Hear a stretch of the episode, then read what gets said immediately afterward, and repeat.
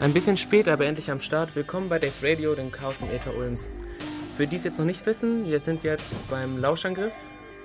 Äh, wir sind nicht mehr beim Lauschangriff. Wir sind hier bei Dave Radio, dem Computermagazin vom Chaos Computer Club im RV Kreis Ulm. Hier erwartet euch Wissenswertes rund um die Technik, Sicherheit und Netzkultur. Ihr könnt uns immer zweiwöchentlich hören, am Sonntag von 13 bis 15 Uhr bei FreeFM 102,6 MHz. Infos findet ihr auf unserer Homepage bei ulm.ccc.de Dev Radio. E-Mails könnt ihr uns auch schreiben. Wie gesagt, alle Infos auf der Homepage oder kommt einfach in den Chat bei irc.netsurf.de im Channel Dev Radio. Ihr seid hier bei Dev Radio, dem discordischen Computermagazin. Im Studio sind Mev, Joystick und ich bin Mars. Und heute geht es um maligne Software. Genauer Computerviren, Würmer, Trojaner und Hoaxes. Was ist das überhaupt? Wo kommt das her? Was macht das so? Warum eigentlich ich? Und was kann man dagegen tun? Ja, hallo, kommen wir erstmal zu ein paar Neuigkeiten. Ähm, zunächst mal gratuliere ich natürlich dem Mac. Der ist gestern 20 Jahre alt geworden. Am 24. Januar 1984 ähm, hat Apple den Mac vorgestellt damals noch auf Basis eines 68.000 Prozessors. Aber die Besonderheit war damals nicht die Hardware, sondern die Software, weil ähm, sich dabei weil es sich dabei um äh, die ersten Computer handelte, der mit einer grafischen Oberfläche ausgestattet war und in größeren Mengen verkauft wurde. Ja, und was gibt es noch? Wir haben ähm, eine Neuigkeit zu DCSS. Äh, die DVD Copy Control Association hat in Klage gegen Andrew Burnett zurückgezogen. Ähm, dieser hat übers Netz DCSS verbreitet und wurde daraufhin von DVD äh, Copy Control Association verklagt äh, wegen ähm, der Verletzung von Betriebsgeheimnissen. Und ähm, letzte Woche haben sie die Klage zurückgezogen, weil sie eingesehen haben, dass es sich dabei schon lange um kein Betriebsgeheimnis mehr handelt. Und das hat die Electronic äh, Frontier Foundation natürlich begrüßt. Äh, die ähm, DVD Copy Control Association hat ähm, nur bekannt gegeben, dass sie ihre juristische Strategie weiterentwickeln wollen. Nun ja, werden wir sehen, was dabei rauskommt. Ähm, dann haben wir noch etwas zum Thema Republikaner und Demokraten in den USA. Und zwar hat der Boston Globe äh, äh, veröffentlicht, ähm, dass es ein Jahr lang möglich war, ähm, interne Memos und Aufzeichnungen von privaten Treffen Demokraten äh, im Netz anzusehen. Und zwar waren neu angelegte Accounts nicht mehr im Passwort geschützt ähm, das haben die republikanischen Angehörigen des Kongresses natürlich auch genutzt. Ähm, die Versuchung war wohl doch zu groß und einige Dokumente gingen dann auch in die Presse. Ähm, ja, gut, so viel zur Computersicherheit. Da brauchen wir keine fehlerhafte Software. Ähm, die ähm, ähm, Open Source Development Labs haben letzte Woche eine neue Desktop-Initiative äh, bekannt gegeben ähm, mit dem Ziel, Linux auf dem Desktop zu fördern. Sie wollen eben aufzeigen, was Möglichkeiten bietet Linux und ähm, äh, wollen gewisse Referenzimplementierungen und Standards setzen, um es eben Firmen einfacher zu machen, ähm, Linux auf dem Desktop einzusetzen. Ähm, Linus Torwald hat sich dazu geäußert und meinte, ähm, 2004 wird ein sehr gutes Jahr für äh, Desktop-Rechner, äh, Linux auf Desktop-Rechnern. Und ähm. Shit. Herzlich willkommen bei der Premiere von Dave Radio. Wir hatten vorhin ein paar kleine Probleme. Ich habe Johannes ein bisschen abgewürgt. Wir sollten noch ein bisschen an unserer Kommunikation arbeiten. Ähm, unser Thema heute: Viren, Würmer und anderes Getier. Die kleinen Racker sind heute gar nicht mehr aus dem Wortschatz der Öffentlichkeit wegzudenken. Überall sind sie in den Medien. Ein Virus übertrifft den anderen in Boshaftigkeit und Zerstörungskraft. Sobald irgendwas nicht funktioniert, wird sofort auf einen Virenangriff spekuliert. Dabei sind es oft auch nur Anwenderfehler, keine Ahnung, Systemmacken, Kratzer in den CDs. Zum Beispiel, wenn ich meine Eltern besuche, ist es erst, was mein Vater sagt, ah, das letzte Mal hast du da was, hast ein Virus drauf gemacht, der Computer geht nicht. Dann frage ich, hey, was geht nicht? Dann sagt er, ja, alles geht nicht, da ist ein Virus drauf. Und ähm, Virus hier, Virus da, überall. Aber was ist eigentlich ein Virus? Ähm, man kann sich dazu zuerst mal sein biologisches Vorbild, die biologischen Viren, einfach mal vor Augen führen. Und zwar ist das ein lebloses Häufchen Proteine mit ein bisschen Erbmaterial drin. Und sobald das auf eine lebende Zelle trifft, wird eben das Erbmaterial in die Zelle eingeschleust und die Zelle beginnt dann eben das Programm vom Virus abzuarbeiten und veranlasst, wird dann vom Virus veranlasst, eben viele kleine weitere Baby-Proteinhäufchen herzustellen. Und ähm, so funktioniert eigentlich auch ein Computervirus. Und zwar ist das ein kleines Stückchen Programmcode, das sich eben vermehrt, indem es andere Programme infiziert.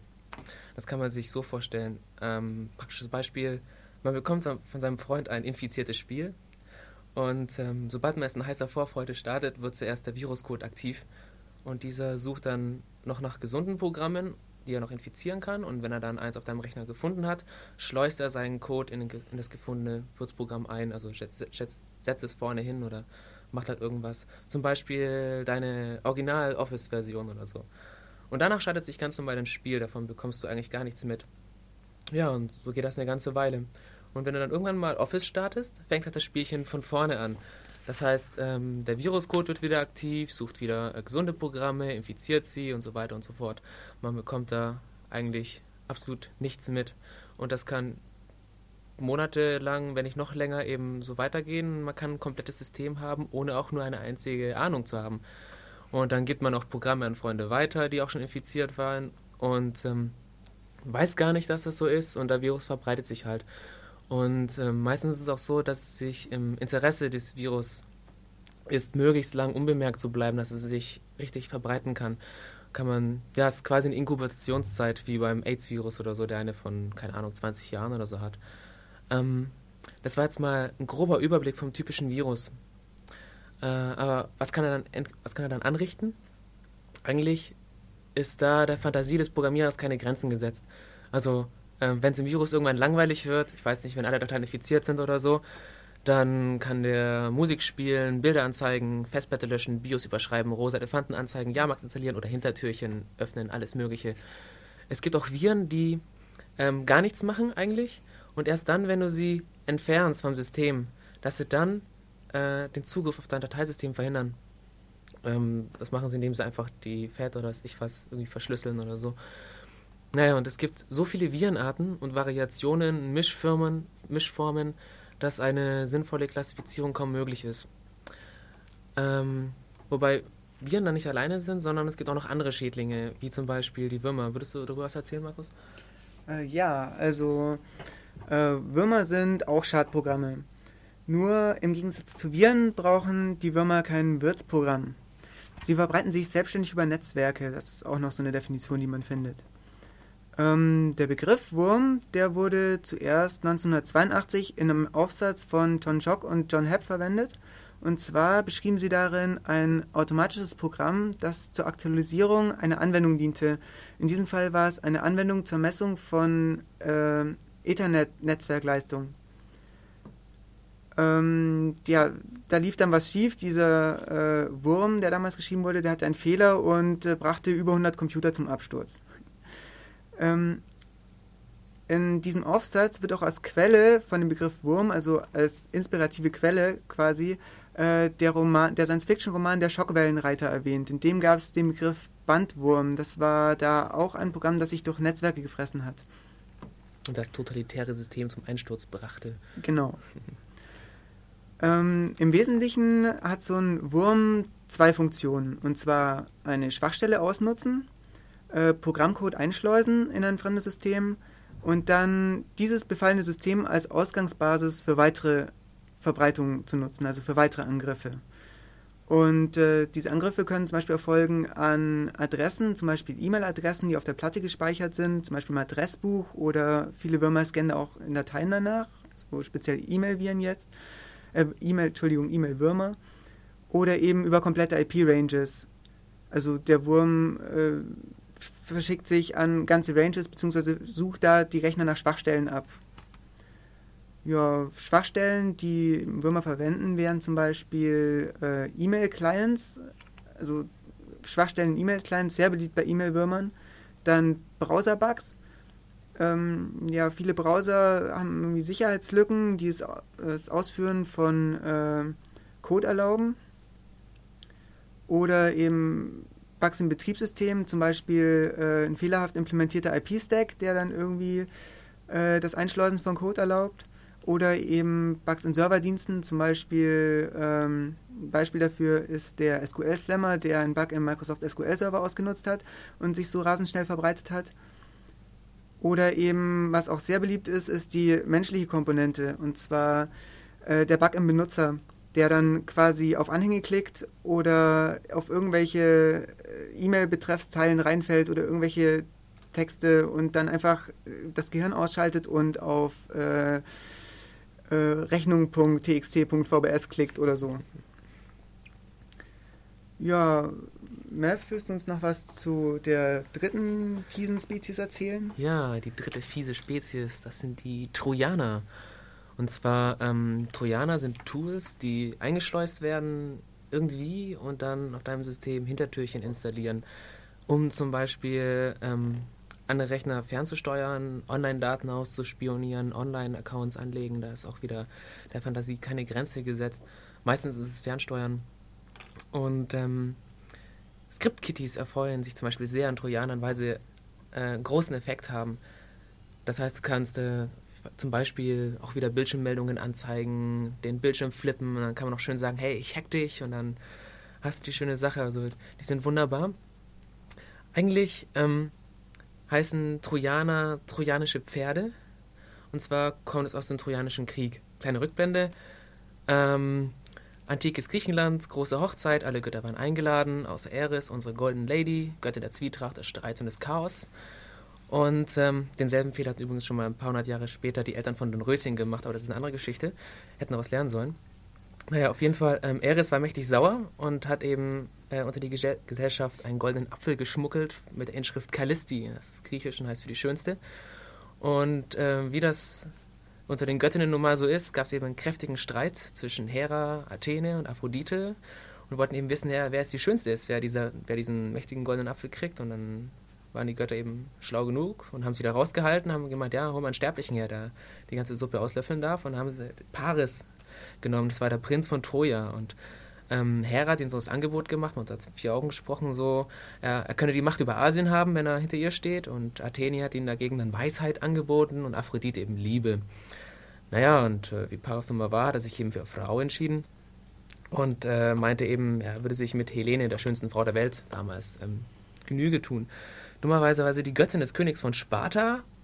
Und da fing das ganze Problem schon mal an, weil Aphrodite das Ding gedreht, Paris hat Helene gekriegt, ist mit ihr nach Troja, äh, der König von Sparta war mächtig sauer, hat einen Trojannischen Krieg angezettelt und es ging ja viele Jahre so, bis Odysseus dann die Idee hatte, den Krieg zu beenden, indem er, jetzt komme ich zum Punkt, ein großes Holzwert hat bauen lassen. Ähm, die haben sich dann zurückziehen, zurückgezogen, die ganze Heere, und die Trojaner dachten, hey, cool, alles klasse, wir haben gewonnen, das fertigste Trophäe, haben es reingezogen, da waren eben noch viele andere äh, Menschen drin, die das dann pleite gemacht haben. Und so ist es eben. Jetzt bin ich wieder im Studio, nicht mehr im Griechenland. Äh, mit den trojanischen Pferden auch. Man denkt, das ist irgendein tolles Programm, das man anklickt und schon ist das trojanische Pferd auf deinem System installiert. So fängt man es nämlich sich ein. Kleines verständliches Alltagsbeispiel. Ähm, ja, ich lade mir ein Programm aus dunklen Quellen runter mit einer praktischen Funktion, die ich mir schon immer gewünscht habe, wie zum Beispiel Kaffee kochen. Ja? Und wieder voller heißer Vorfreude starte ich es und was passiert ist, äh, der Trojaner wird installiert, also das Hintertürchen mit eingebaut, der Server installiert, weiß ich was. Und damit ich jetzt keinen Verdacht stöffe, kommt zum Beispiel eine Fehlermeldung, sowas wie Datei nicht gefunden oder Kaffeepulver ist alle. Und ich schaffe natürlich keinen Verdacht und lösche das Installationsprogramm wieder, enttäuscht und verfluche den, der das Zeug angedreht hat. Fahre den Computer runter, gehe in die Küche, mache mir selber einen Kaffee. Ja. Naja, und wenn ich den Rechner wieder starte, dann manifestieren sich die Spuren des Trojaners, nämlich eben der Remote Control Server wird gestartet. Der Keylogger, der Dialer und was ich was, das merke ich dann meistens nicht und schon habe ich die Soße. Naja, Typische Trojaner sind äh, NetBus und Backorifice oder Orifice, ich weiß nicht genau, wie man das ausspricht, aber die erwähne ich dann später nochmal. Ähm, jetzt können wir noch was zu Hoaxes erzählen und dann denke ich, kann man danach wieder Musik spielen. Markus, leg los. Ja, ganz kurz, weil wir jetzt schon ein bisschen viel geredet haben. Äh, es kursieren ja seit Jahren irgendwie Warnungen vor angeblichen Viren. Äh, äh, im Netz, die sich per E-Mail äh, verbreiten. Also die Warnungen verbreiten sich per E-Mail, nicht die Viren. Äh, diese Warnungen werden meist von gutgläubigen Usern verbreitet, die wiederum diese E-Mail von ihresgleichen bekommen haben. Ähm, also eigentlich ist das Engagement, das man sich sonst wünschen würde, aber äh, in diesem Fall ist es einfach so eine Art äh, Spamflut, die da auf einen hereinprasselt. Ähm, ja, und diese ähm, Hoaxes, also diese E-Mail mit Falsch E-Mails mit Falschmeldungen, haben teilweise auch Schadensfunktionen. Und zwar stehen da Aufforderungen drin, wie äh, du sollst Dinge auf deiner Platte löschen, um irgendwie sicher vor dem Virus zu sein. Oder du sollst äh, Mails mit bestimmten Worten im Betreff löschen, ohne die zu lesen. Und natürlich, du sollst alle deine Freunde warnen, indem du allen diesen, diese E-Mail weiterschickst. Äh, ansonsten werden furchtbare Dinge mit ihm und seinem Computer passieren. Ähm, ja, da gibt es verschiedene Ausartungen oder Flavors. Also zum Beispiel gibt es äh, Hoaxes, die für Pyramidensysteme werben, das ist klar. Also äh, die Empfänger werden da aufgefordert, Geld an ab, dem Absender zu zahlen, um an Informationen zu kommen, wie sie selbst Geld damit machen können. Das ist irgendwie ein alter Hut. Dann äh, Gewinnspiele äh, gibt es da zum Beispiel, ähm, das ist ganz lustig, teilweise gingen die Mails rum oder Meldungen rum, dass Microsoft ein E-Mail-Tracking-System erfunden hätte, mit dem es feststellen könnte oder mit dem Sie feststellen könnten, ob ich die E-Mail nun weiterleite und nicht oder nicht. Und wenn ich diese E-Mail weiterleite, dann kriege ich zum Beispiel 100.000 Dollar von Bill Gates geschenkt oder eine Windows 98 CD oder sowas. Ähm, dann gibt es noch Glücksbriefe, das ist klar, das ist der typische Kettenbrief. Man kriegt ganz viel Glück, wenn man es weiterschickt und ganz viel Pech, wenn man es nicht weiterschickt. Und dann gibt es noch die Tränendrüsenbriefe, so da sitzt in Florida ein kleines Kind, das bald an Krebs sterben wird und sein letzter Wunsch ist es, dass dieser Kettenbrief um die Welt gehen möge. Dann gibt es noch die E-Petitionen, also Unterschriftenlisten, digitale. Das ist völliger Schwachsinn. Da, die Verantwortlichen, die werden niemals irgendwelche E-Mails, die darum gehen, irgendwie auch nur beachten.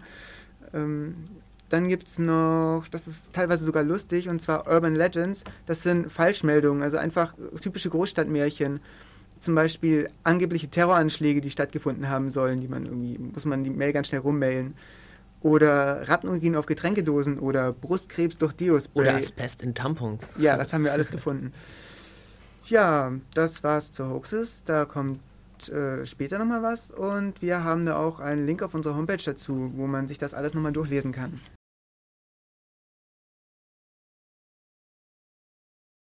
Hier sind wir wieder bei Def Radio, dem Chaos-Sender Ulms. Unser Thema Computer, Viren, Würmer und anderes Getier. Ähm, so, ein bisschen zur Geschichte. Und zwar, wer hat den Virus erfunden? Wer war es? Wer war es? Ähm, als der Erfinder von der, des Computervirus hat meistens Fred Cohen genannt. So 84 war das dieses Jahrhunderts oder letztes Jahrhunderts, je nachdem. Und zwar mit seiner Arbeit Computer Virus Theory and Experiments. Ähm, er hat da einige Computerviren eben in einer Pseudosprache, Pascal ähnlich, glaube ich, ähm, formuliert. Es war teilweise einfach nicht überschreibender. Dann hat er ein paar Polymorphe noch geschrieben, um zu zeigen, dass Viren ziemlich cool sind. Hat dann auch ähm, ein gutartiges Virus ähm, sich ausgedacht, wobei ich das für ein Gerücht halte, dass es gutartige Viren gibt aber das ist eine andere Diskussion. Ähm, was man bei Cohen besonders hervorheben muss äh, an seiner Arbeit ist, dass er besonders auf die Gefahren äh, von Rechnersystemen eingegangen sind, was ein Virus alles anrichten kann und wie man da reinkommt und so weiter. Und er hat damit ähm, internationales Aufsehen erregt. Also seine Arbeit wurde in mehrere Sprachen übersetzt, aber die Idee von Viren und Würmern gibt es schon länger. Also Würmer ist klar, hat der Mirks vorhin schon gesagt, aber von Viren eben auch. Ähm, die ganze Sache, kann man sagen, fing ungefähr in den 50er Jahren an bei einem äh, Ungarn namens von Neumann. Und zwar hat er die ähm, theoretische Grundlage für zelluläre Automaten geliefert. Ähm, vor allem Neumanns Arbeiten über selbstre selbstreproduzierbare Automaten inspirierte halt ähm, in den 60er, und 70er Jahren halt ein Haufen Forschern, die dann auch versucht haben, Computergeschöpfe zu schaffen, ein bisschen künstliches Leben, sag ich jetzt mal, zu erforschen. Ähm, es gab da diverse Spielchen, ähm, zum Beispiel Core Wars ist da ein Stichwort. Es ist einfach ähm, ein Spiel, wo man Computerprogramme programmiert in so einer äh, Sprache namens, ähm, wie hieß sie denn? Markus, wie ist die Sprache nochmal? Redcode. Redcode, genau, stimmt. Und die Umgebung hieß Mars oder die Arena und dann ließ man die Computerprogramme gegeneinander kämpfen und die haben dann versucht, sich zum Abstürzen zu bringen oder Rechenzeit zu stehlen. Man könnte das im weitesten Sinne ähm, die ersten Würmer oder so nennen. Ähm, Korba gibt's heute noch. Also, ähm, Murks hat da schon einiges gemacht. Ja, ich habe da noch so ein Programm auf so einem Hill, das da kämpft. Seit Wochen vor sich hin siegt, kann man fast sagen. Schaut's mal nach, ist eine ganz interessante Sache, macht relativ viel Spaß. Ja, äh, noch kurz vielleicht die URL, die ist äh, corewars.sf.net, also bei SourceForge. Ah, okay. Gut zu wissen. Ja, genau. Dann ging's weiter mit 75 und zwar ähm, gab es da diesen John Walker, hieß der. Der hat da ein ganz tolles Spiel gemacht, das hieß Animal. Und zwar war das ein Ratespiel, wo der Computer dir, also du musst dir ein Tier ausdenken, der Computer stellt dir 20 Fragen zu Aussehen und bla bla bla. Und nachdem du sie mit Ja und Nein alle beantwortet hast, sagt der Computer, was ein Tier es war. Und das schien bei den Admins sehr beliebt zu sein und es war ein echter Renner. Und John Walker war den ganzen lieben Tag damit beschäftigt, ähm, Tapes zu empfangen, sie zu überspielen, wieder zurückzuschicken. Und weil er irgendwann keine Lust mehr das hatte, das so aufwendig zu betreiben, hat er sich überlegt, wie er das verbessern kann und hat äh, Pairweight programmiert. Das war quasi ein Virus, der Huckepack auf Animal sitzt und ähm, sich durch alle möglichen Verzeichnisse beißt und überall der Animal hinkopiert und alte Versionen durch neue Versionen ersetzt. Lustigerweise haben sich dann ein Haufen ähm, Administratoren bei ihm gemeldet, weil plötzlich überall das Spiel Animal in allen möglichen Verzeichnissen aufgeteilt ist. Und ähm, äh, das lief damals auf einer Univac und ähm, ich habe irgendwo gelesen, dass äh, dieser Pairweight oder dieses Animal teilweise auf manchen Systemen immer noch läuft. Und da gab es so ein nettes ähm, Zitat von äh, Walker, relativ up-to-dates. Und zwar, oh, würde ich denn? Ja, genau. Ähm, das Programm sucht immer noch nach Verzeichnissen, die es seit 30 Jahren nicht mehr gibt. Also das hat mir ziemlich gut gefallen. ja gut, wobei das noch eigentlich kein richtiger Virus war, weil das halt immer auf äh, demselben Spiel saß. Aber es hat sich immerhin schon verbreitet. Dann ähm, sehr zu bemerken ist hervorzuheben ist noch eine Arbeit aus den 80er Jahren, 1980, und zwar von Jürgen Kraus in Dortmund, der Uni. Und zwar hat er eine Diplomarbeit über Selbstreproduktion bei Programmen, so hieß die, geschrieben. Äh, eben schon mit funktionierenden Assembler-Listings verschiedener Viren auch wieder. Und ähm, hat die Programme aber noch nicht Viren genannt. Also er hat halt immer Programme, die sich selbst reproduzieren genannt. Aber hat sie schon mit äh, biologischen Viren richtig verglichen. Der Begriff Computervirus der ist äh, von Cohen geprägt worden und zwar in einem Gespräch, den er mit äh, seinem Dozenten oder was das war, Edelman, der auch bei RSH, RSA mitgemacht hat. Ähm, jetzt habe ich vergessen, mit dem Satz angefangen habe, aber ihr wisst ja, was ich meine. Naja, und dann ähm, kam halt auch so die ersten Forschungen mit Würmern, wie der Markus vorhin schon erzählt hat, äh, mit Habs und Schock, mit den Würmern. Äh, und dann ist 82 dann eben ein Virus rausgekommen, der schon ein richtiger Virus war, und zwar von Skrenta, einen Jungen aus der neunten Klasse. Und zwar hat er seinen Freunden immer kleine Programmchen geschickt, die halt viel Scheiß gebaut haben. Und irgendwann wollte keiner mehr von ihm Disketten haben. Oder Programme. Und dann hat er sich eben überlegt, äh, wie er das trotzdem umgehen könnte und hat eben einen Plan B ausgehackt. Nämlich war das ein Virus, der auf den Disketten dann saß und sich eben auf anderen Disketten verbreitet hat. Und das hat auch ganz nett funktioniert. Ähm, der Virus hieß Elk Cloner. Ich habe ähm, ihn auch noch auf der Homepage von diesem Rich Scranter gefunden. Und zwar dieser Elk Cloner hat einfach ähm, ein paar Mal starten den Computer zum Abschmieren gebracht oder ein nettes Gedichtchen geschrieben. The program with a personality. It will get you on all your disks. It will infiltrate your chips. Yes, it's the Cloner. Gut. Und jetzt denke ich, machen wir erstmal eine kleine Pause oder soll ich ein bisschen was noch erzählen, Markus? Nö, ich würde sagen, jetzt machen wir erstmal wieder ein bisschen Musik. Das ist gut. Okay. Ja, Welle Erdball Rules. Hier sind wir wieder bei Def Radio, dem Chaos im Äther Ulms. So, das war die eine Vergangenheit, jetzt kommt die nächste Vergangenheit. Und zwar MS-DOS-Zeiten. Da fing es dann mit Viren an, da wurden sie so langsam publik. Und zwar äh, 86 kam der Brain-Virus ans Tageslicht. Und zwar ähm, wird da als Herkunft Pakistan genannt. Und äh, die Geschichte ist ganz lustig. Und zwar waren da ähm, zwei Pakistaner, die haben gedacht, die könnten ihr Geschäft auf, ausbessern, indem sie einfach an die Raubkopie diese verkaufen, eben ein Virus dranhängen. Und in dem Virus war dann, kam eine kleine Meldung, wo drauf steht, dass dieser Virus äh, gefährlich sei und dass derjenige, der den Virus gerade hat, sich doch zur Impfung bei den beiden Pakistanern melden sollte. Ähm, prinzipiell eine gute Idee, aber nicht ganz perfekt.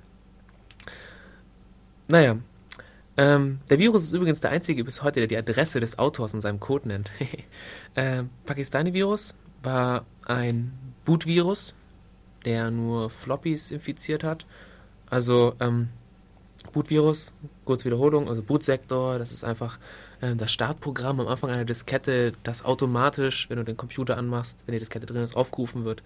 Geht es bei Festplatten auch und da schreibt sich eben der Virus rein und ähm, verschiebt den ursprünglichen Code, ursprünglichen Spart Startcode eine andere Stelle und ruft ihn dann später auf. Ähm, genau, das Lustige an diesem Brain-Virus war eben auch, dass es ein Stealth-Virus war. Ähm, magst du dazu was sagen, Markus? Ähm, ja, ich weiß dazu jetzt nicht viel. Also so ein Stealth-Virus, der äh, versucht halt äh, zu umgehen, dass er von Virenscannern, die auf Basis von Virensignaturen arbeiten, erkennt wird. Und zwar, da sage ich später noch was dazu. Ähm, bei so einer Suche nach Virensignaturen, da wird die Datei einfach nach klassischem Pattern-Matching durchsucht, ob da eine bestimmte, ein bestimmtes Pattern, eine bestimmte Signatur drin vorkommt. Und dieser Stealth-Virus oder Stealth-Viren generell, die versuchen ihren eigenen Code zu verändern, so dass sie praktisch eine variable Signatur haben und dass sie nicht mehr von Virenscannern so leicht erkannt werden können. Ja, wobei dann auch noch ähm, hauptsächlich dazu kommt, dass sie auch ähm, einiges verschleiern. Also weiter beim Brain war es zum Beispiel so, dass er ähm, die Zugriffe auf den Bootsektor, wo er der infizierte Code drin steht, äh, umgeleitet hat auf einen anderen Teil der gesunden äh, Diskette, wo eben was Gesundes stand. Das heißt, wenn ein Virus im Speicher war und du hast versucht, darauf zuzugreifen, auf den Bootsektor, hast du deinen ganz normalen Bootsektor, wie du eigentlich kanntest, gesehen und nicht den Virus. Und das ist eben auch eine typische Stealth-Eigenschaft. Ähm, ich glaube, 86 war noch die Zeit, wo ähm, McAfee, glaube ich, ans Tageslicht trat. Und zwar, ähm, der Brain hatte sich ziemlich weit verbreitet. Äh, ich glaube, Europa, USA sowieso. Und der hat da so sein Viromobil gehabt. Das war so sein Bus, wo er eben äh, sein Virenlabor teilweise draus gemacht hat, wenn ich mich da recht erinnere. Da hat er dann Viren gesammelt und ist zu den Leuten hingefahren, hat dann ihre Rechner repariert. Genau. Ähm, ein Jahr später, 87, kam dann der Stoned-Virus. Das war ähm, eine verbesserte Brain-Virus-Version. Ähm, fast, ja, ich glaube schon. Der hat ähm, nicht nur Disketten infiziert, den Bootsektor, sondern auch noch von der Festplatte, den Main Boot Record. Das hat der Brain nicht gemacht und so hat er sich ziemlich, ziemlich ähm, verbreitet. Was man oft, also was man dem Stoned-Virus oft sieht, ist ähm, eine typische Sache. Und zwar, es kommt irgendein Virus raus und wenige Tage oder Wochen danach kommen verbesserte Versionen von diesem Virus raus. Das ist dann oft so der Fall, dass man dann äh, den Jerusalem-Virus hat, dann gibt es Jerusalem A, B, C, D, E, F, G und weiß ich was bis Z hoch, weil jeder Typ, der dann irgendwie programmieren kann, den Viruscode nimmt und irgendwie ähm, modifiziert, was dann auch den Scanner nicht so einfach macht. Naja, ähm, 88 war dann ein ziemlich krasses Jahr, weil da ging es ziemlich ab für die Welt damals. Und zwar ähm, trat da der erste bösartige Virus eigentlich ans Tageslicht. Weil Stoned hat nur geschrieben, hey, your computer is stoned, kam aus Australien. Und Brain hat halt eine schöne Werbung gemacht, aber Jerusalem-Virus, der hat halt böse Sachen gemacht. Der hieß auch ähm, Freitag der 13., beziehungsweise Israel, weil er eben aus Israel vermutet wird. Und der hat ähm, COM-Dateien, Exe-Dateien, SYS und alle möglichen ausführbaren, damals die es unter DOS gab, infiziert. und der war ein TSR-Virus. Ähm, was es genau ist, kann ich dann nach dem nächsten Blog nochmal erzählen, weil ich denke, jetzt habe ich genug gelabert, jetzt sollten wir ein bisschen Musik spielen. Genau, und ab damit. Death Radio. Wisst ihr, wir haben noch keine Jingles, deshalb muss ich selber singen. Ähm, ja, wie gesagt, willkommen bei Death Radio. Wir waren gerade oder immer noch bei der Geschichte und zwar waren wir bei im Jahre 88 angelangt beim Jerusalem-Virus, das böse Jahr. Ähm, ich wiederhole mal kurz. Jerusalem-Virus oder auch Israel-Virus sehr bösartig, hat alle möglichen Dateien infiziert und er war ein TSR-Virus. Ähm, für diejenigen, die sich nicht mehr an die Zeit erinnern können, TSR-Viren, TSR heißt Terminate and Stay Resistant, das sind Programme, die sich ähm, in einem Speicher laden und dort, ähm, ich sag einfach mal, auf bestimmte Ereignisse warten und dort lauern. Und dieser Jerusalem hat sich eben an mehrere Interrupts, hieß das, es waren diese, ich sag mal, ja passt schon, Kanäle gehängt. Und zwar an den 21er und den 8er, 8er wer es wissen will, und zwar das ist der DOS und noch ein anderer Kanal. Und ähm, das ist ein sehr raffiniert, das haben damals einige Viren gemacht. Und zwar musst du einmal ein infiziertes Programm starten, der Jerusalem ist dann im Speicher und lauert da. Und jetzt wird jedes ausführbare Programm, das du irgendwie versuchst zu verschieben, zu öffnen oder irgendwas, egal ob infiziert oder nicht, infiziert. Weil ähm, der Jerusalem hat sich eben dieses DOS angeklingt und konnte eben genau sehen, wenn er eine Datei geführt hat, gekriegt. Und ähm, inspiriert von diesem Mechanismus hat er auch eine sehr, sehr gemeine Schadensroutine gehabt, und daher auch sein Name, ähm, Freitag der 13., weil diese Schadensroutine am Freitag der 13. Ähm, äh, getriggert wurde. Und zwar wurden alle Programme gelöscht, die man versucht hat auszuführen. Und das ist schon ziemlich böse, weil denkst du nichts Böses, Tag ist sowieso schon gelaufen, Freitag der 13. Du machst deinen Computer an, musst deine E-Mails abrufen, geht nicht. Komisch, hm, das Programm ausprobieren, geht auch nicht. Und so geht es dann weiter, dass deine Platte leer ist. Also ich finde das ziemlich gemein. Ähm, naja, und ähm, 88 gab es dann auch noch mehr, nämlich ein sehr berühmter Internetwurm. Ich habe jetzt seinen Namen nicht äh, in Erinnerung, aber sein Autor, nämlich der Morris Jr., äh, wie alt er war, weiß ich nicht, wird schon älter gewesen sein. Und äh, dieser Wurm hat äh, ganze Netzwerke lahmgelegt. Äh, auch ein paar Rechner der NASA waren dran und ähm, dieser Morris hat, äh, so stand es in den Medien, einen Schaden von ungefähr 100 Millionen Dollar angerichtet, hat dann drei Jahre auf Bewährung gekriegt, 400 Stunden Sozialdienst und äh, 10.000 Dollar Strafe. Ja, hat er nochmal Glück gehabt, kann man fast sagen. Na gut, das war der Wurm. Und ähm, 88 kam dann auch ähm, der erste verschlüsselte Virus raus. Das geht dann schon so langsam in die Richtung Polymorphe. Ähm, der hat sich halt jedes Mal irgendwie anders verschlüsselt also richtig verschlüsselt und war deshalb ähm, schwer zu finden, sage ich mal. Und dann gab es so den ersten Antivirus-Virus, Retroviren heißen die, glaube ich, Denzug, wenn ich mich nicht irre. Aber da habe ich nicht so viel nachgeschlagen, weil wir wollen lieber gucken, dass wir weiterkommen. Äh, weil das nächste Interessante war dann schon 89, und zwar Naniva 1, den wollte ich mal unbedingt erwähnen. Und zwar war an diesem Virus nichts Besonderes, außer dass er von einem Computerhersteller in Auftrag gegeben worden ist, der nur andere Rechnersysteme befallen soll, also sprich die Konkurrenz ausschalten. Und das ist eigentlich schon ein ziemlich dickes Ding. Das war bestimmt so ein Illuminat. Ja, ganz sicher, auf jeden Fall. Ähm, wie man auf sowas kommt oder weiß ich was, können wir dann später nochmal ein bisschen erzählen. Ähm, in den 90er Jahren war es mir interessant. Da kam dann der Chamäleon.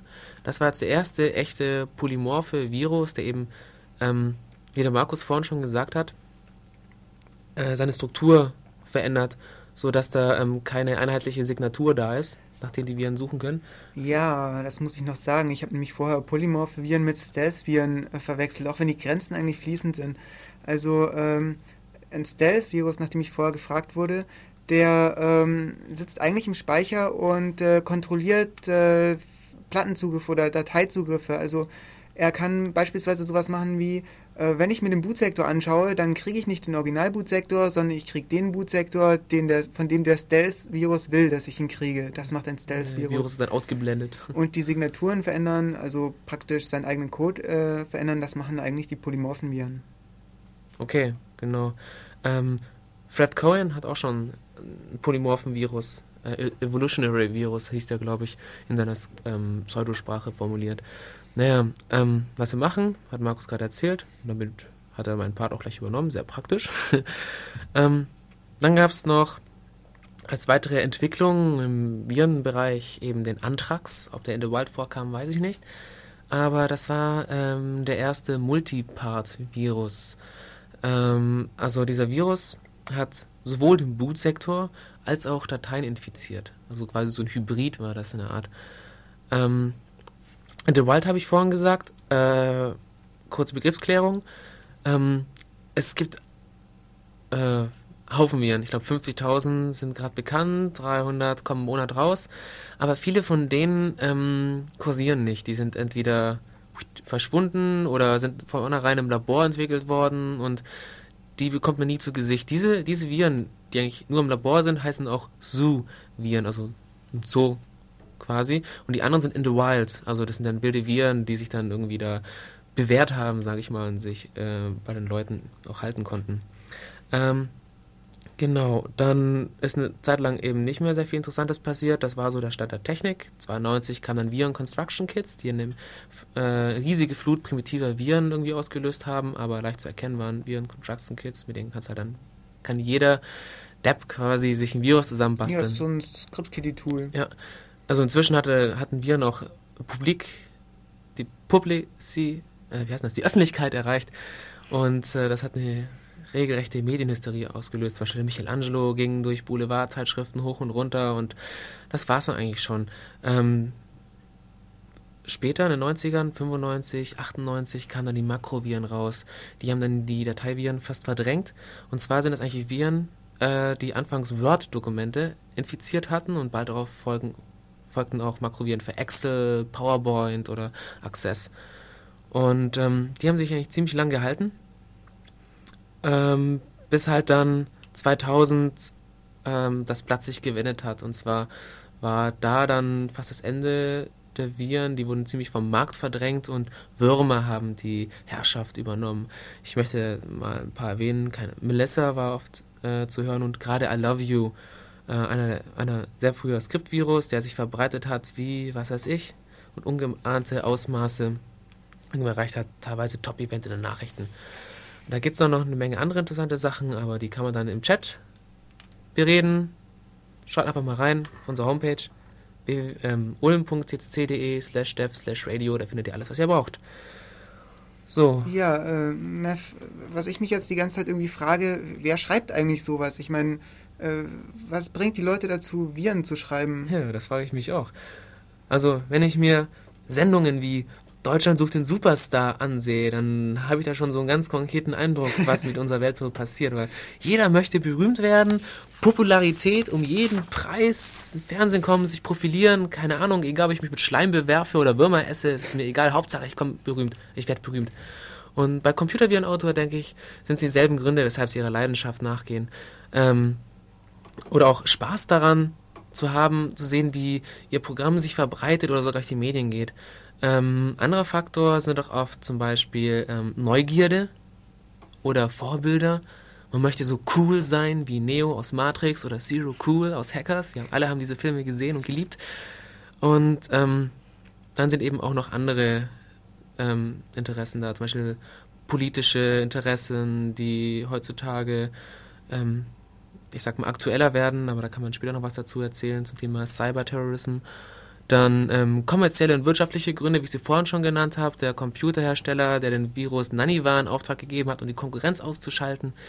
Oder ähm, dass man, was ich gerade ein, ein, Trend ist, ähm, Viren, die, ähm, wie heißt es denn? Ach, jetzt habe ich gerade einen Hänger. Ach ja, Dialer installieren, Webseiten anklicken und so ein Zeug ähm, großer Trend, aber auch äh, Rache und Machtgelüste. Einfach, ja, zum Geld verdienen, ne, die Dialer. Ja, richtig, richtig. Auch Webseitenklicks zählen und so ein Zeug. Ist ja alles Werbung und Geld und das rentiert sich langsam. Also ähm, hat sich auch noch einiges geändert, nämlich äh, die Leute wollen nicht mehr unbedingt kaputt machen, sondern die haben gesehen, dass die Teile, also es besser ist, anstatt die Teile zu schrotten, sie äh, zu kontrollieren, das heißt mit fremden Rechnern zu machen, was man will. Ähm, das heißt, ähm, Viren werden für DDoS-Angriffe genutzt, ähm, werden benutzt, um ein Mail-Relay zu öffnen, dass du eben spammen kannst wie blöde. Und das, ja, erwartet uns so jetzt im aktuellen. Genau. Dann denke ich, machen wir jetzt wieder ein bisschen Musik. Ich habe genug geredet. Ja, da sind wir wieder. Ihr seid bei der Radio und jetzt wollen wir mal schauen, wie man sich dagegen schützen kann, wenn man sich nun so ein Virus eingefangen hat. Also eine erste gute Idee ist, ähm, wenn man einfach informiert ist. Also wenn man weiß, was ein Virus ist und was ein Trojaner ist und ähm, was ein Hoax ist vor allem, das ist auch eine ziemlich gute Idee, dann ähm, hat man erstens mal keine Angst davor Und zweitens kann man sich weiter informieren, was man dagegen tun kann. Oder wenn man auch weiß, wo man nachschauen muss, was man, wo man, also wo man das findet. Ähm, dann ein zweiter sehr guter Tipp ist, äh, einen Virenscanner zu verwenden. Und zwar nicht nur irgendwie einen Virenscanner mal kaufen, installieren und dann ist man sicher, Ich habe sondern. Er kennt ganze 19 Viren. Das ist von McAfee und irgendwie aus den 80er Jahren. ja genau, also der bringt euch nichts mehr. Ähm, ja, regelmäßig aktualisieren, also die aktuellen Virensignaturen runterladen bei eurem Virenscanner-Hersteller. Äh, die meisten Virenscanner können das auch automatisch machen. Also sie connecten sich dahin und holen sich die Virensignaturen.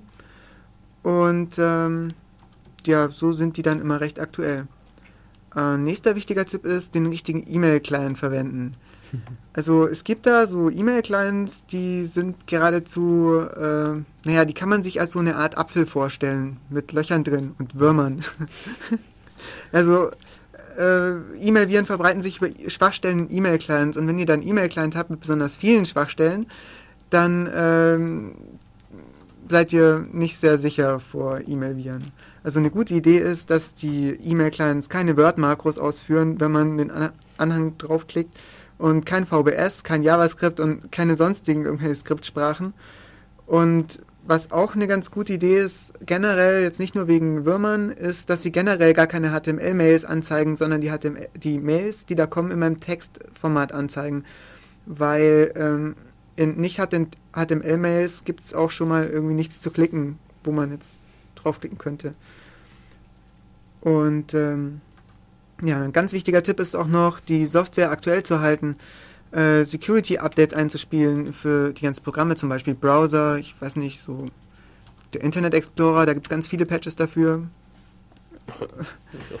ja, wahrscheinlich ist das irgendwie notwendig, ich weiß nicht, aber ähm, also der Internet Explorer beispielsweise möchte äh, sehr regelmäßig gepatcht werden oder das Betriebssystem eben auch, sollte aktuell sein. Ähm, dann sollte man sehr skeptisch gegenüber fremden ausführbaren Dateien sein, also generell. Ob das jetzt nun Disketten sind, die ich von einem Freund gekriegt habe, oder CDs, selbstgebrannte oder auch nicht selbstgebrannte, die ich gekriegt habe, die aus ähm, unvertrauenswürdigen Quellen kommen, sollte man ja lieber vor dem Ausführen dann doch mal mit einem Virenscanner nachchecken. Und ähm, E-Mail-Anhänge natürlich. Also E-Mail-Anhänge, es gibt mittlerweile Virenscanner, die äh, so eine Art Proxy, also was heißt so eine Art? Sie bauen einen Proxy auf, äh, E-Mail-Proxy, der praktisch dann ähm, die E-Mails holt und äh, die E-Mails scannt und dann dem äh, E-Mail-Programm, das praktisch die E-Mail dann darstellt, dem User-Agent quasi weitergibt. Ähm, ja, E-Mail-Anhänge. Bilder sind übrigens ungefährlich. Bilder dürft ihr klicken, aber nicht, wenn das Bild heißt äh, .jpeg, .vbs oder sowas, weil äh, das Betriebssystem Windows, das hat da irgendwie die Angewohnheit, die letzte Dateiendung auszublenden. Im, also wenn ihr eine Datei irgendwie auf dem Desktop habt und die heißt irgendwie, ähm, ich weiß nicht, anakonikoffer.jpeg.vbs und dann steht da halt nur .jpeg oder ihr seht, dass da nur .jpeg steht und ihr habt da auch so ein äh, JPEG-Icon drauf und wenn ihr da draufklickt, dann tut das halt was ganz was anderes als ein Bild anzeigen, nämlich das äh, führt dann irgendeinen bösen Code aus, beziehungsweise den Code, der dahinter steht, ob der nun böse ist oder nicht, äh, sei mal dahingestellt.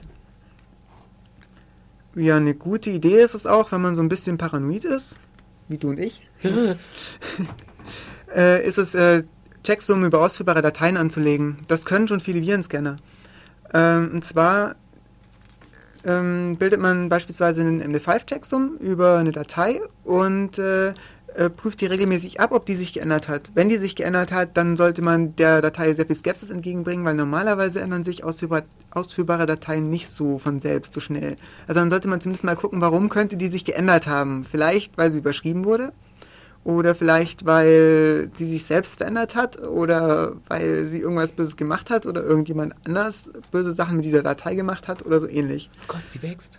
Ja. ähm, ja, Thema Firewalls, tritt, äh, das, da stößt man immer wieder drauf in Zusammenhang mit Viren. Also wir haben da mal ein bisschen drüber diskutiert heute Morgen und äh, wir denken, dass Firewalls nicht wirklich viel bringen gegen Computerviren und Würmer, weil äh, so eine Firewall also so ein Wurm könnte im, in einem gemeinen Fall zum Beispiel einfach die Browserkomponente, die der User auch nutzt, um ins Internet zu gehen, nutzen, um äh, Daten auszutauschen. Und dazu müssen die auch keinen Server aufmachen, sondern die connecten sich einfach ins Netz zu irgendeinem Server und äh, so eine TCP-Verbindung, also so ein Socket geht ja in zwei Richtungen und holt sich da einfach dann die entsprechenden Befehle oder also ich wüsste jetzt nicht, wie eine Firewall gegen Viren helfen sollte. Also vermitteln ein bisschen falsches Sicherheitsgefühl, finde ich. Hm. Ja, ganz wichtig gegen Hoaxes. Niemals Kettenmails weiterleiten, denn wenn ihr Kettenmails weiterleitet, werdet ihr auch Kettenmails bekommen. Und je mehr Kettenmails ihr weiterleitet, desto mehr Kettenmails werdet ihr bekommen. Das steht schon in den E-Mails drin. Aber die kleine Lisa, sie ja, doch so sehr. Ja, genau. Äh, ja, und dann noch ein wichtiger Tipp ist, sind Peer-to-Peer-Netze. Peer-to-Peer-Netze sind ja irgendwie nicht von Haus aus böse, sage ich jetzt mal, aber Programme, die da drin sind, denen sollte man schon mit sehr viel Skepsis gegenübertreten. Also ich meine jetzt nicht Musik oder sowas, das muss jeder für sich selbst wissen, aber ausführbare Dateien aus Peer-to-Peer-Netzen, die sind da sehr schnell reingestellt, man kann nicht zurückverfolgen, wo die herkamen und es ist auch niemand dafür verantwortlich. Und wenn ich einen Trojaner verbreiten wollte, möglichst weit, dann würde ich wahrscheinlich äh, mir überlegen, ob ich so ein Peer-to-Peer-Netz nutzen würde dazu. Also bei Peer-to-Peer-Netzen sollte man mit Wares oder Software, die man da sich runterlädt, sehr aufpassen. Ja, dann irgendwie so ein Virenscanner den gibt es irgendwie nicht nur als so ein als Desktop-Tool, also als Einzelplatz-Applikation, äh, sondern das gibt es irgendwie auch so fürs Netzwerk. Das scannt dann Netzwerk-Traffic on the fly und kann beispielsweise Viren, äh, Viren, äh, E-Mails von Viren befreien oder Würmern. Oder eben äh, Alarm schlagen, wenn irgendwelche SQL-Slammer, UDP-Packages da durchs Netz gehen und ähnliche Geschichten. Also das gibt es auch fürs Netzwerk. Und dann bieten eben, wie ich vorher schon erwähnt habe, viele Virenscanner noch an, äh, Proxys bzw. Application Proxys aufzubauen, beispielsweise zwischen dem Mail-Server, also lokal auf dem Rechner, aber das wird dann zwischen dem Mail-Server und dem äh, E-Mail-Client geschaltet, so dass praktisch alle Mails über diesen Proxy gehen und da praktisch durchgefiltert werden. Ja, zu den Virenscannern, also wo man die herbekommt, da gibt es äh, verschiedene kostenpflichtige Varianten, aber was uns beim Suchen aufgefallen ist, äh, sind zwei Freivirenscanner. Und zwar ist das F-Prot. den Link dazu gibt es irgendwie auf unserer Homepage. Und äh, Antivir, das ist äh, auch ein Virenscanner. Ähm, der ist auf, ich sag da jetzt gerade mal die URL, äh, www.free-av.de ist da die URL, steht auch auf unserer Homepage. Da ist, also ich finde die Homepage sehr schön, weil da ein Virenlexikon dabei ist, mit was die Viren, also was genau die machen und es ist halt nicht kommerziell. Also ist auch schöne Doku zu der Funktionsweise der Viren dabei, die haben wir auch im Link drin. Könnt ihr einfach mal schauen. Ja, wir haben übrigens noch einen Haufen andere tolle Links auf unserer Homepage, zum Beispiel ähm, äh, eine Virenstatistik, wie, ähm, wie weit verbreitet Dateiviren, äh, Trojaner, Makroviren und Würmer sind und wie sich die Anteile so von Jahr zu Jahr geändert haben und schaut da mal rein, das ist wirklich ziemlich interessant. Also Dateiviren, der äh, Prozentsatz ist, ist sehr gering geworden. Hm. Gott sei Dank. Ja, ich würde sagen, wir spielen noch ein bisschen Musik und dann schauen wir mal, was uns so die Zukunft bringen wird. Die Zukunft. Hier sind wir wieder bei Dev Radio. Ich sehe schon, unsere Zeit ist fast zu Ende. Also schauen wir mal, was uns die Zukunft bringt. Okay, wir sehen in unsere Kristallkugel und sehen kleinere, schnellere und professionellere Viren. Ähm, sehr aktuell zum Beispiel, schon mal Vorbote der SQL-Slammer ähm, dieser Wurm, sage ich jetzt mal besser, war ein einziges UTP-Paket, ein bisschen größer als 300 Bytes und hat sich ähm, über, ich glaube, es war eine Lücke beim Microsoft SQL Server oder so, ja, genau. verbreitet, indem er einfach das Paket hingeschickt hat und äh, mit dem Exploit wurden dann ganze Ranges mit dem Paket versorgt und er hat sich extrem schnell verbreitet ziemlich coole Sache eigentlich. Das ist auch der Grund, weshalb er aufgefallen ist übrigens. Ja. Hätte, sich, er, hätte er sich etwas weniger schnell verbreitet, dann wäre der, glaube ich, also ist meine Vermutung, wäre der eine ganze Zeit nicht aufgefallen. Der hatte ja. nämlich auch irgendwie keine Schadensfunktion, soweit ich weiß. Ne? Kann mich nicht erinnern. Er hat halt ziemlich viel lahmgelegt und ich äh, habe da noch ein paar Bugtracks gelesen, wo dann drin stand, ja, hat irgendwie komisches IP-Traffic und weiß nicht woher und ganz seltsam alles und das war eben SQL Slammer. Ja, genau, sehr viel UDP-Traffic. Ja, eine ganze Menge. Okay, was haben wir noch so? Ähm, ja, wir könnten uns vorstellen, dass es bald Viren für euer Handy geben wird. Ah, ja. Und zwar äh, für PDAs, ähm, also für diese, diese Geräte, die irgendwie gleichzeitig als PDA äh, fungieren, irgendwie mit einem Betriebssystem drauf. Und zwar ähm, dazu zu erwähnen, ein Beispiel aus der Vergangenheit, das ist der äh, Fage 963-Virus, das war irgendwie der erste Palm-Virus. Den, der kam um 2000 raus und äh, der hat einfach, ähm, wenn man den ausgeführt hat, hat er einfach äh, eine weitere Applikation irgendwie auf dem Palm, soweit ich das mitgekriegt habe, äh, befallen und äh, also direkt überschrieben mit sich selbst und wenn man die wieder ausgeführt hat, wurde wieder was befallen. Und so hat er sich aus dem Palm, äh, auf dem Palm ausgebreitet. Wie der das jetzt gemacht hat, dass er von einem Palm auf den nächsten überspringt, das weiß ich nicht. Dazu habe ich auch nichts gefunden. Das würde mich aber interessieren.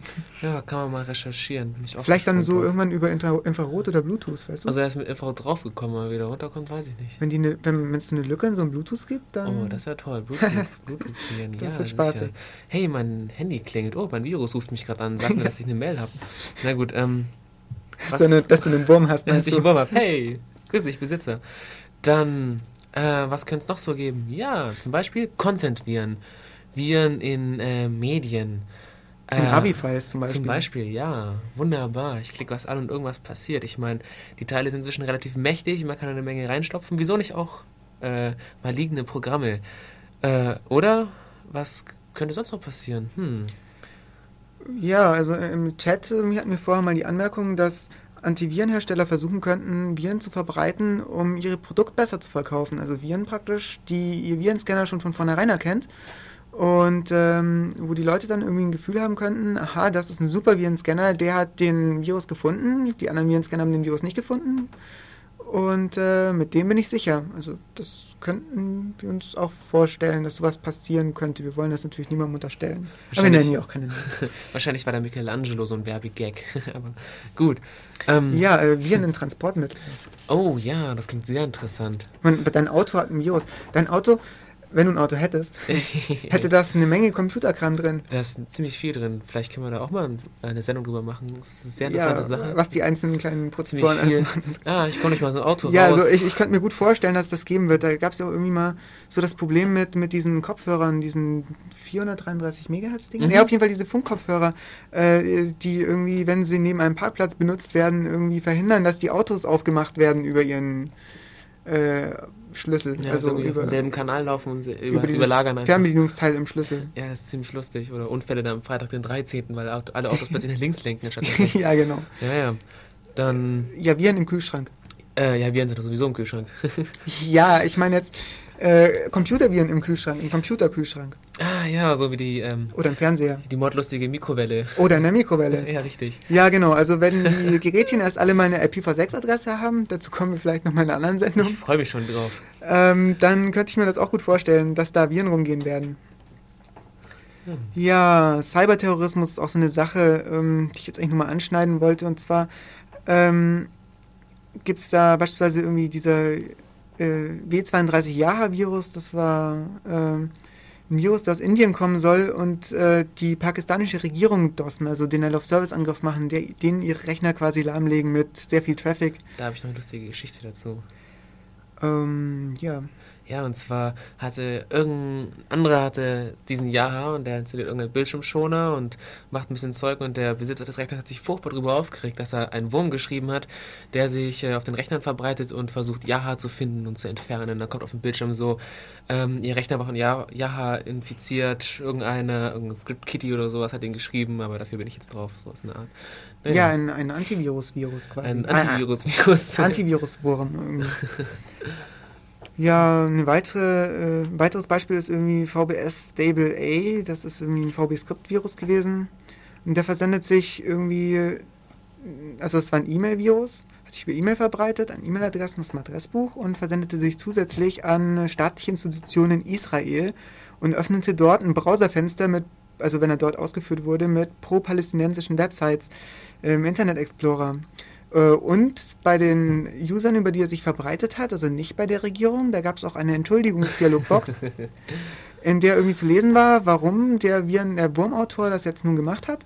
und dass äh, wahrscheinlich andere Leute an seiner Stelle genauso agieren würden. Das fand ich doch irgendwie sehr nett. Entschuldigung, tut mir leid. Ja. wollte ich nicht. Sehr toll. Ja, Ja. ich denke, wir sind mit der Zeit ein bisschen knapp hinten dran, weil wir Ja, ein sch- bisschen spät angefangen haben, weil wir uns erstmal mit der Technik so ein bisschen zurechtfinden Ja, unsere mussten. Das ist die Premiere. erste Sendung. Ich hoffe, es hat euch gefallen. Ja, wir, Wir werden das wohl noch öfter machen. genau. Ja, wie gesagt, unsere Sendung, unsere Sendung ist zu Ende. Schaut ins Internet unter ulm.ccc.de slash dev slash radio und dann ähm, sehen wir in zwei Wochen uns wieder mit ähm, wie funktioniert das Internet? Was passiert, wenn ich auf den Browser klicke? Äh, als nächstes, nach uns, kommt jetzt dann noch Alternative Crash, alternative Musik. Lasst sich überraschen. Bleibt dran, bis nächste Woche und tschüss. Tschüss.